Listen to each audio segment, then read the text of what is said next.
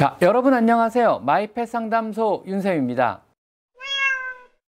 정기적으로 고양이 체중을 재는 것은 고양이의 몸이나 정신에 부담을 주지 않는 효과적인 건강 측정법 중에 하나입니다.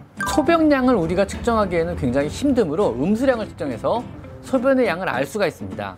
만약 노령묘라면요 림프절을 체크하여 고양이의 이상 유무를 확인할 수도 있습니다. 자, 오늘은 집에서 하는 건강검진 2편, 몸무게, 음수량, 림프절 측정법에 대해서 한번 얘기해 볼 건데요. 강아지나 고양이의 주인분들은요, 실제로 살이 찌거나 빠지고 있다는 사실을 의외로 잘 모르는 경우가 많습니다. 아마 매일매일 보고 있기 때문일 텐데요. 정기적으로 고양이 체중을 재는 것은 고양이의 몸이나 정신에 부담을 주지 않는 매우 효과적인 건강 측정법 중에 하나입니다. 겉보기에는 차이가 없어 보여도 몸무게를 수치로 보게 되면은요. 그 변화가 명백해지고 이 변화가 되는 과정이 건강 상태의 지표가 되기 때문인데요. 만약 수년간 5kg의 고양이가 4.5kg이 되었다면요. 아마 눈으로는 그 차이를 눈치채실 분들은 그리 많지 않으실 겁니다. 서로 눈치를 채셨다 하더라도 500g 정도면은 뭐 그리 대수롭지 않게 여길 수 있을지도 모릅니다. 하지만 이는요, 60kg의 사람이 갑자기 54kg 정도로 체중이 줄어든 셈으로 건강에 중요한 문제가 생겼음을 암시하는 겁니다. 적어도 한 달에 1회 혹은 현재 체중을 감량 중이라면요. 매주 체중을 재어 기록을 반드시 남기셔야만 합니다. 만약 매주 일주일에 체중이 2% 이상, 한 달에 8% 이상의 체중의 변화가 감지된다면요. 이는 건강상의 중요한 이슈가 생겼다고 받아들이셔도 무방합니다. 이럴 때는 반드시 병원에 가셔서 검진을 꼭 해보셔야만 합니다.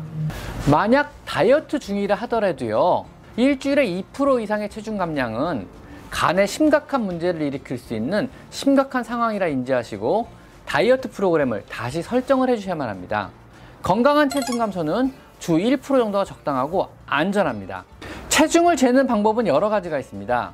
먼저 앉고 집사가 체중계에 올라가 재는 방법이 있고요. 이 경우 물론 집사의 체중을 빼줘야만 합니다. 이 동장, 캔넬에 넣어 캔넬체 체중을 재는 방법이 있는데요. 물론 이후에 캔넬의 무게를 다시 빼주셔야만 합니다. 캔넬에는 항상 같은 담요나 수건을 깔아두시고요. 담요가 들어있는 캔넬의 무게를 미리 재어서 캔넬 밖에 매직으로 써두시면은 나중에 병원에서 체중을 잴 때도 고양이를 꺼낼 필요가 없어 아주 유용합니다. 조금 비싼 애완동물 측정용 저울을 재 사시는 것도 좋은 방법이긴 하나 캔넬의 무게를 여러분이 미리 알고 계시다면은요 다이소 같은 곳에서 저렴한 여행 가방 측정용 저울이 따로 있거든요. 그런 걸로 캔넬체 재는 것도 유용한 방법에 들어갑니다. 아주 저렴하고 효과적인 방법입니다. 다음 음수량의 측정. 소변량의 측정은요 매우 중요한 건강상의 지표입니다. 하지만 소변량을 우리가 측정하기에는 굉장히 힘드므로 음수량을 측정해서 소변의 양을 알 수가 있습니다. 즉 먹는 물의 양이 곧 소변량과 거의 동일하다는 얘기입니다. 전체 음수량에서요 숨을 쉬면서 날아가는 미량의 수분을 제외하면은 모두가 소변량이 됩니다. 마신 만큼 싸는 거니까요. 고양이는 활동량에 따라 약간의 차이는 있으나 대개 1kg당 50ml 정도의 물을 마시게 됩니다. 가령 4kg의 고양이는요 하루에 약 200ml의 수분을 필요하게 되고요. 고양이가 하루에 60g의 사료를 먹는다면요. 건살의 수분 함량은 약 10% 정도이므로 6ml의 수분을 획득하게 됩니다. 그러므로 194ml의 물을 추가로만 마셔야 하는 겁니다. 만약 고양이가 하루에 3캔 정도의 캔 사료를 먹는다면요.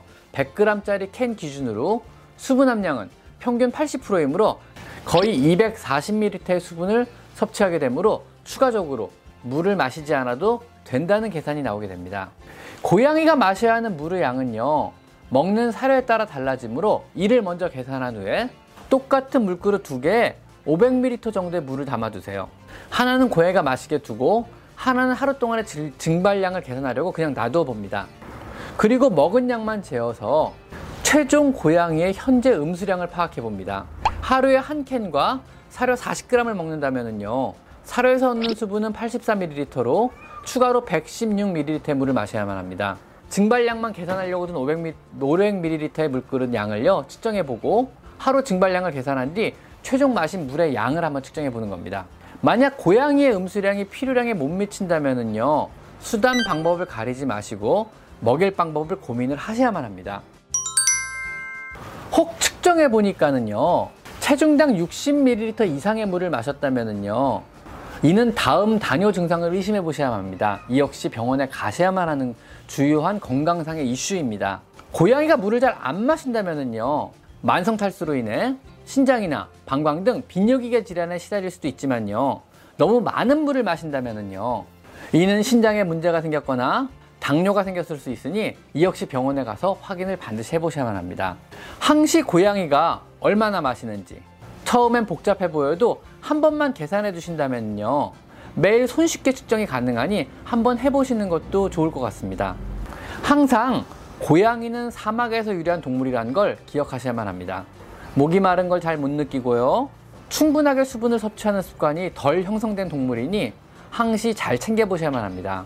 더구나 노령 고양이의 상당수는요, 만성 탈수에 시달리고 있다고 합니다. 그러니 더욱더 세심하게 보살펴 주셔야만 합니다.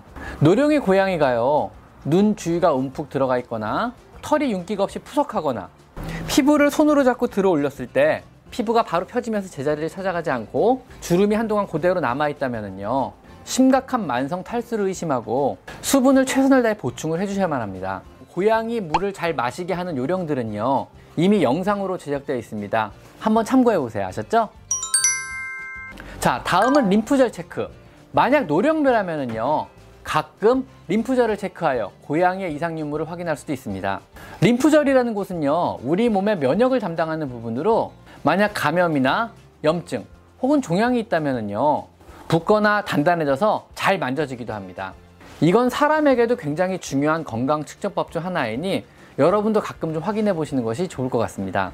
우선 고양이의 주요 림프절 위치는 다음과 같습니다.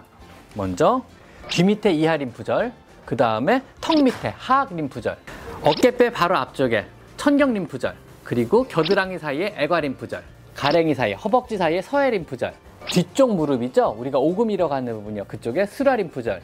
물론 각각의 림프절은 좌우 대칭으로 한 쌍씩 존재하며 평소 자주 만지셔서 평소보다 부었거나 딱딱하다고 느껴진다면요 병원에 가셔서 검사를 꼭 받아보셔야만 합니다.